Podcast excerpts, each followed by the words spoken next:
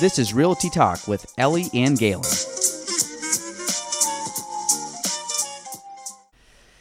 Welcome to episode five of Realty Talk with Ellie and Gaelan. Uh, we are back for week number five. I have Ellie in the house. Hello, Ellie. What's up? How you doing? Um, so t- today Ellie walked in and I did a double take and I couldn't figure out what was wrong. Not wa- wrong, but what was different. I see how it is. And then we kept, yes, then we kept sitting there and we were talking about what we wanted to talk about, and I kept looking. And I'm like, "Do you normally wear glasses?" And then she- and come to find out, yes, right? yes, I, I had missed a prime opportunity. I'm realizing now to say I've always worn them. How have you not noticed? And damn it. Yeah. So she's never worn them that I've known, and she keeps them super clean. I thought Yep. they were fake glasses, like that you see people wear for like fashion. Yep. But they actually have lenses. Um, they're just very polished and clean. Um, but yeah, that's fun fact of the day that I learned that Ellie wears glasses, and Yeah. I actually picked up on it in probably about 20 minutes. So that's good. So my awareness was very good on that. Speedy. Um, so we were also talking about before we uh, get and dive deep into uh, some real estate stuff here.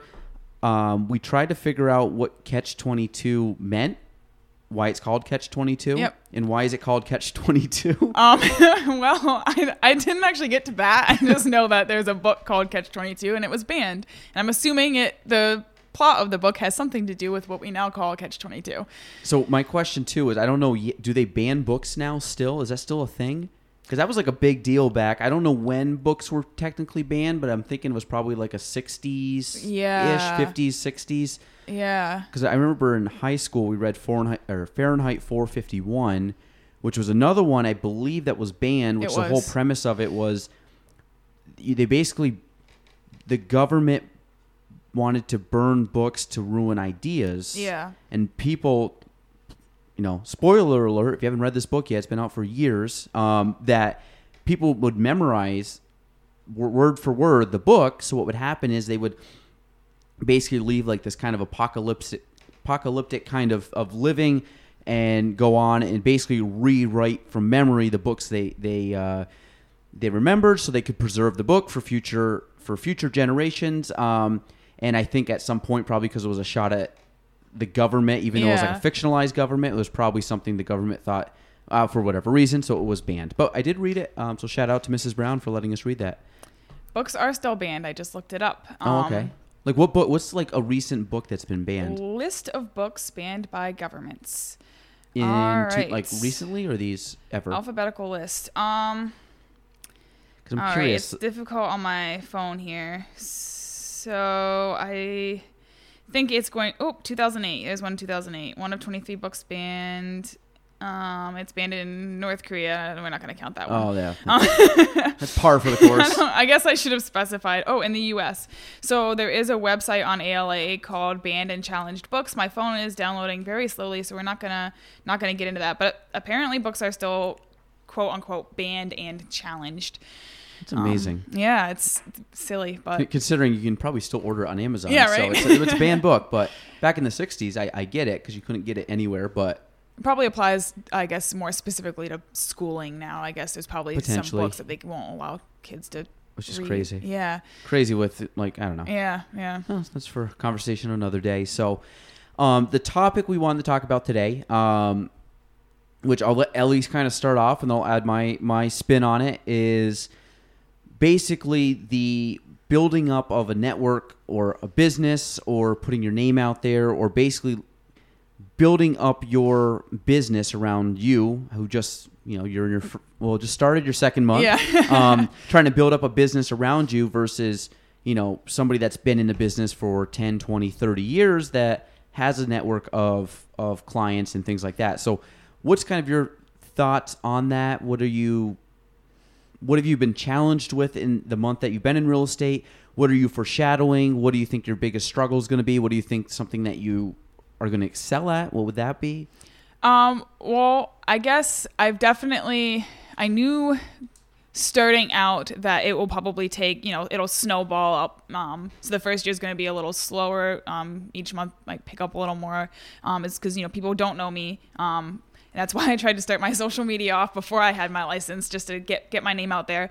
Um, and it, I guess it has been a little more difficult than I expected. I had this idea in my head that I would, you know, post on my social media. I got my license, and then have people be like, "Oh, well, you know, uh, not flocking to me, but you know, like I, I expected that um, it would be more of a turnout, which I, I realize looking back on it, like it makes sense that it that it hasn't been. And I think the recognition I have gotten um, is because I'm lucky enough to, have a mentor. Like you know, you give me shout outs all the time and stuff, and almost every bit of recognition um, that I've gotten, if someone mentions it to me, is is because of you or um, because John's been telling everyone at the gym. But I'd say I'd say most of it is I've had a lot of people more than I expected say, "Oh yeah, I listened to your podcast," and I'm just like, "Oh oh," like surprised by that.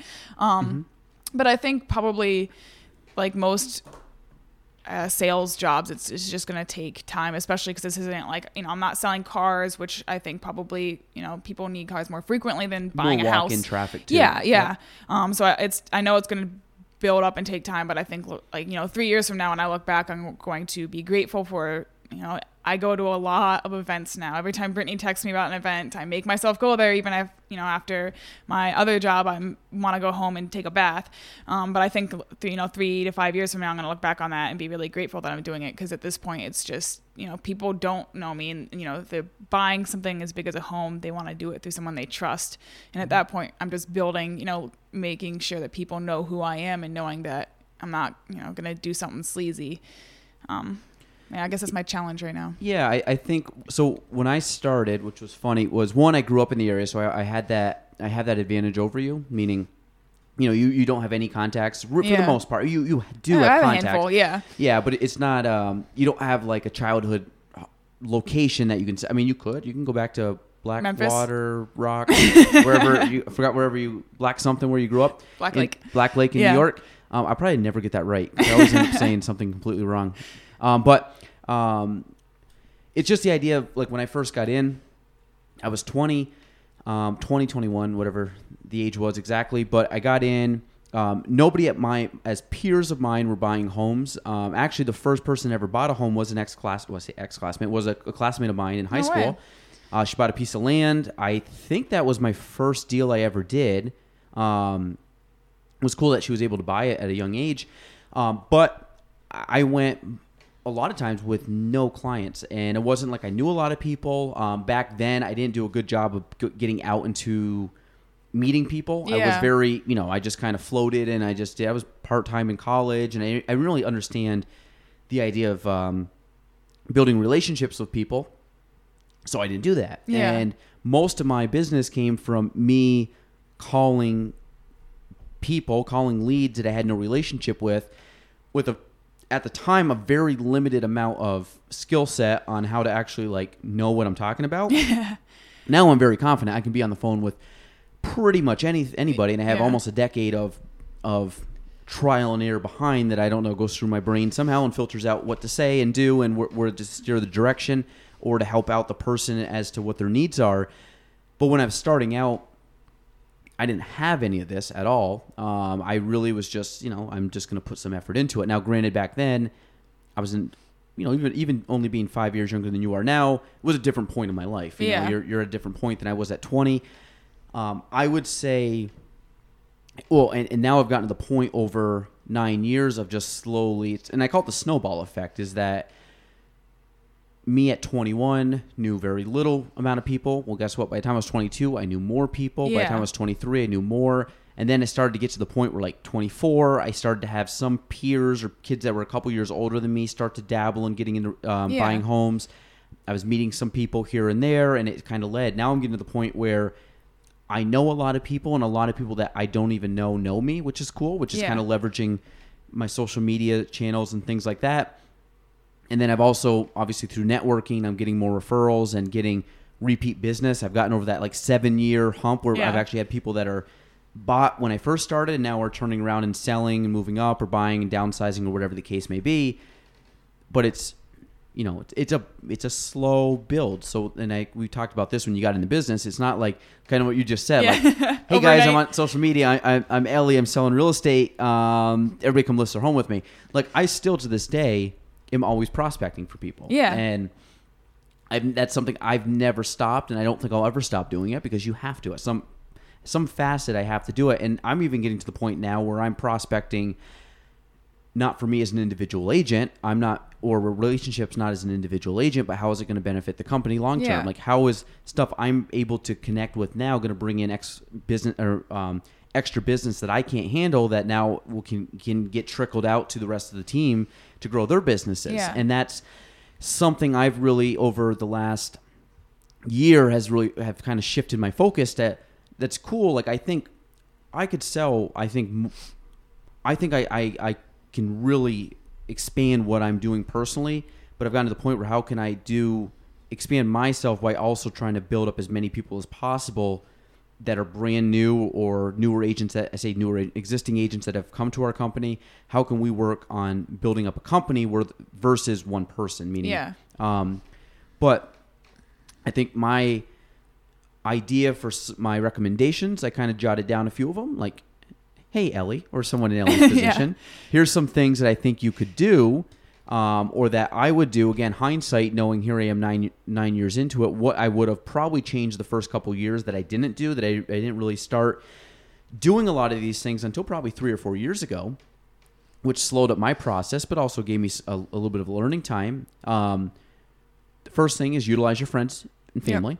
Reach out, let people know that you're in real estate. Yeah. Let me know, let Brittany know, let any other person you know, let your coworkers know, let the people you go to the gym know, um, which I, I would tie into John. Yeah. You know, obviously, if you have a spouse or, or a significant other that can be an advocate for you, you're not going to have a bigger advocate than your spouse. So I'm hoping John wants people to, to use you. Yeah, he better. um, so, but John obviously is in a position where he can see a lot of people, so Yeah. that's a good niche. I actually, my gym has been a good, I would say, I guess niche in the sense I've met a lot of people through the gym, and I've actually done a lot of deals with people in my gym, Yeah. not necessarily from a like trying to get that business. I know it's kind of weird not trying to get that business, but by not trying to get that business, I got Yeah. that business just because I, just through mutual only and genuine friendships that I built, and then all of a sudden, two three years later, they're like, "Hey, actually, I'm in a. I actually want to buy a home now. Oh, yeah, sure, I'll definitely help you out. Like while we're sitting there sweating and doing, you know, working out next to each other, they're they're like, "Oh, by the way, I want to do this." I'm like, "Oh, yeah, I forgot. I actually am in real estate. Yeah, we can do that." You know, and so that's helped, but I think that will be a good niche market for you. Um, utilizing friends, obviously networking opportunities. I didn't start Yep. going to networking until about two years ago, which is crazy to think about because it's such a big part of my life now that I never did that. Yeah. You're doing it right from the start, which is phenomenal. Mentor, which you talked about. Yep. Um, basically, watch what I do and learn what I do and, and, and basically mimic and then obviously put your own spin on it. Yeah. But just kind of see what I've been able to do or what I do and then kind of pick and choose what you think is fits your style or not. And Yeah. it's gonna obviously it's gonna be open to the the Ellieism that you want to put on it to make it your own. But um, to you know, find a mentor and really learn from them. Uh, the next one I have is um, leveraging social media, leveraging this podcast. Obviously, this is going out to multiple listeners. I think we just hit 400 plus downloads in like nice. Three weeks, which is pretty cool. Yeah, I that's don't- awesome. I don't know where that ranks, but it just sounds like a lot of people downloading it, which is neat. Um, and then, but leveraging, say, the podcast, leveraging social media. We've talked about um, leveraging each other's social media, yeah.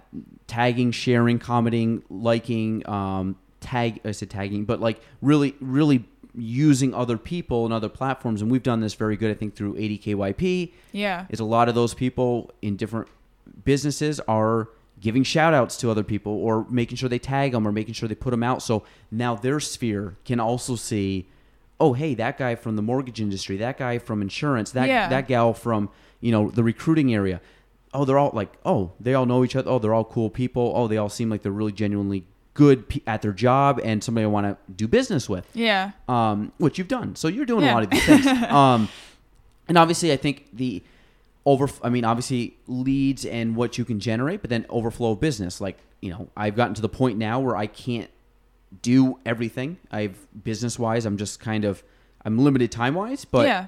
you're able to pick up. I would say like the overflow of hey, I can't get to this. Can you do it? Yeah. And that's how I started my career. It was like I'll go okay, I'll go do the the not so good listings or not so good showings, but guess what? It snowballs up and Yeah. It's I'm- experience. and exactly, and like I'm not even close to where I want to be, but I when I look back, I'm like, ah, I've accomplished quite a bit over nine years. Absolutely, yeah. Um, so what is the next nine going to be? Which is, as we know, a snowball. It exponentially gets bigger. You know, Looking good. yeah, it gets bigger on it get every year. It gets bigger and bigger and bigger, and Yeah. it gets bigger quicker. So, um, but the last thing I think out of all those things, if you can accomplish that, and again, this is for newer agents or even agents that are just starting out, is you have to be consistent. And Yeah. um, the consistency part, whether it's prospecting, whether it's going to networking events, whether it's meeting people and introducing yourself to people, and you know, talking, telling people that you're in real estate, not annoyingly, not being like Yeah. Ellie in real estate, but you know, bring it up in conversations that you do real estate because it will lead to stuff. Um, and posting on social media is just be consistent. I see a lot of agents that they'll do a couple good posts here and there. They'll do maybe a video, and all of a sudden it's like crickets for three weeks or Yeah. a month or four months, and they'll do something else. Like that's one thing I really try to pride myself on is that every day I'm, I'm putting content out. Every Yeah. day I'm I'm trying to add value to anybody that's following me, whether it's through podcasting, whether it's through video, whether it's through picture on my Instagram. But people are be able to see that and hopefully get some kind of benefit, whether it's directly to real estate, maybe it's just like a good funny post, maybe Yeah. it's something that's interesting, maybe they hate me and somehow follow me because all they want to do is talk shit about you. talk shit about me, but at the end of the day, you're still watching my stuff, so I don't care. It's all good. Um, would you agree? I mean, on- those things, I think you've done pretty well. Like you're on track. Like it's Yeah. not like Ellie's never done this. Ellie's doing this, but it's it's a slow. It's taking time. Yeah. It's a slow build. You're one month in, so like Yeah. I, I usually prepare people. You know, you may not sell a home for six months, and that's Yeah. actually normal. Like Yeah. that's not like um, it's different. And and on like a car business where people actually walk into the dealership to go buy a car, yeah.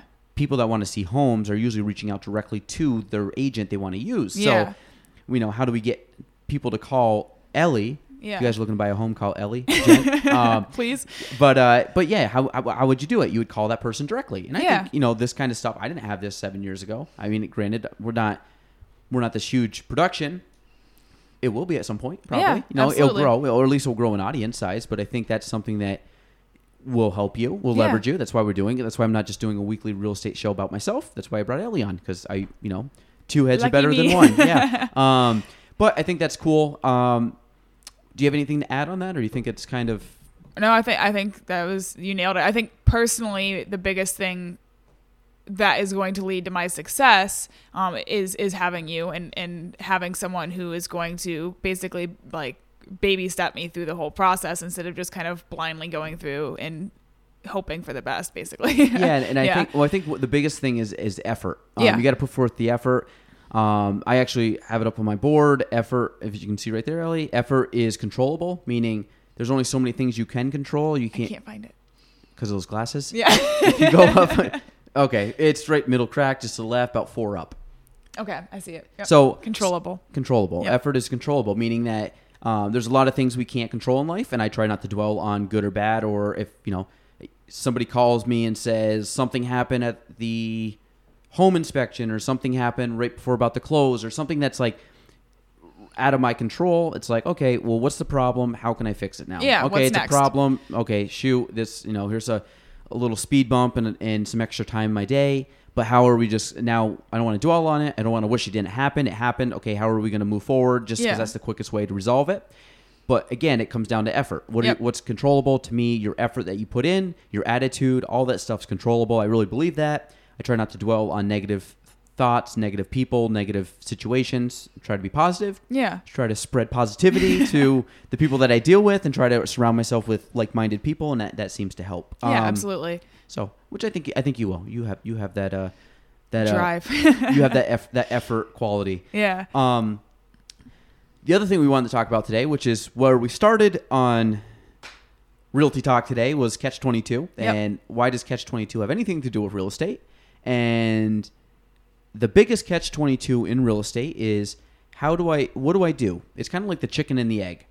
I have a home to sell, but I want to buy a home. Yeah. Like do I find the home first and then sell? Do I sell my house then buy? How does that all work? I actually had a conversation with a client today for that exact scenario, which made me think about we should probably talk about it today. But the the whole point is if you have a home to sell, in order to buy, which is I would say a lot of people probably in their late 20s, in their 30s, maybe early 40s that are kind of in the position that they're possibly you know upsizing because they Yep. have kids and it's not their first home, it's not um, or downsizing, where they have to sell in order to purchase. They can't purchase the house cash, but they need to sell.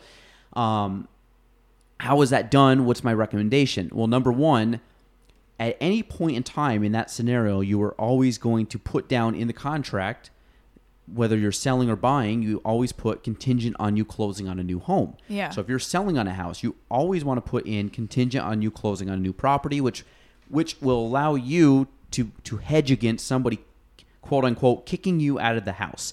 So if somebody comes in, makes an offer, and you say, Great, we accept the offer, but we're still looking to find a home that we want, then we have in there written in as a contingency, contingent on the seller purchasing or closing on a brand new home. Now, what happens if two, three months goes by and you do not find a home? Well, guess what? You can break the contract because you did not find a home. Yeah. You did not close on that property.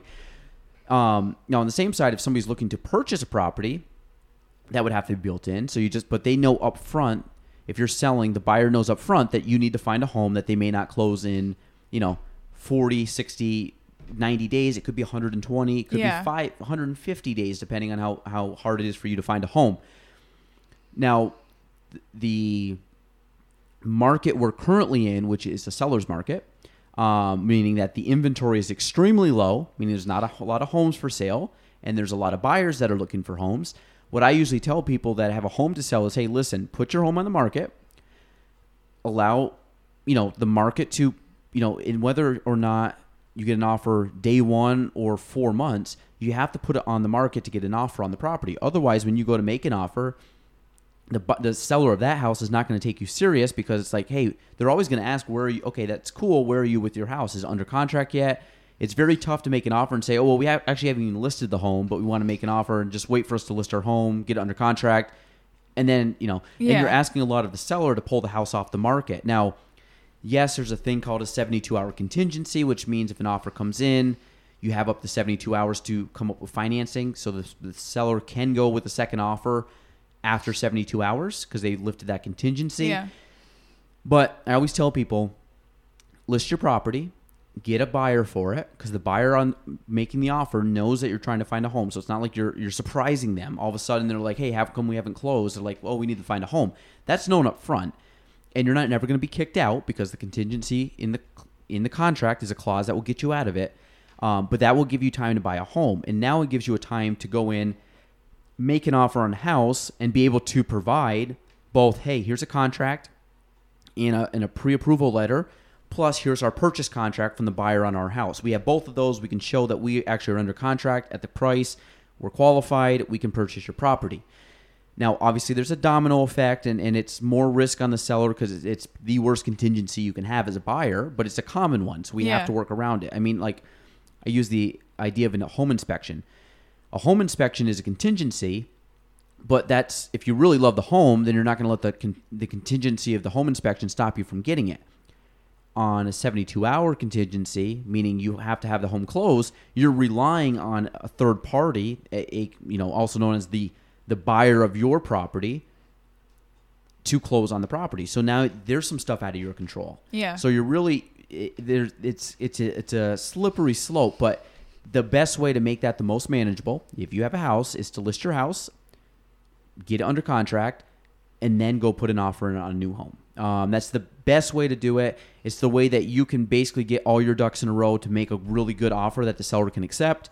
Um, any other way, the odds that you get the offer accepted are very low, especially now with the limited amount of homes that you're purchasing or that are out on the market to purchase. If a home comes on, it's a really good home, and now all of a sudden you really love it, and you're like, hey, I'll make an offer, we'll get our house on the market. Well, guess what? If there's two other offers on the property, they're not going to go with your house. They're going to Yeah. go with somebody that doesn't have that clause. So always list your property first, at least in today's market. List your property first. Get you know, get it on the market. Let us market it. Get a buyer hopefully soon, and then we can go and pursue that new home. So that is real estate's catch twenty two because that can be a very stressful time. There's a lot of moving parts. I know um, I've dealt with it both good and bad, and you know there's a lot a lot of stuff going on because you're dealing Yeah. with people's lives and um, really big big moves and situations. So that's kind of my little rant um, for today. But I really think if you are a seller looking to purchase a home, get your house on the market. Um, you know, and that's just something like have us come down to the house. You know, call us up, have us come out, get a game plan for the whole situation, and then you know make sure you're working in the proper order to make sure that you can get into the home you want, and also Yeah. sell, sell and buy. So, um, anything to add on that? No, you just thumbs up. it. Sounded Yep. good. Sounded Sounds like I knew what I was talking about, right? So, um, so I th- anything else you want to add uh, today? No, Pretty good. we- we're Gucci. Gucci. I mean, good. I think so. I don't know. I, would, I say it so. These kids. It does these now. Days. These Yep. kids. All right. Uh, that is episode five of Realty Talk with Ellie and Gaelan. We will see you next week for episode six.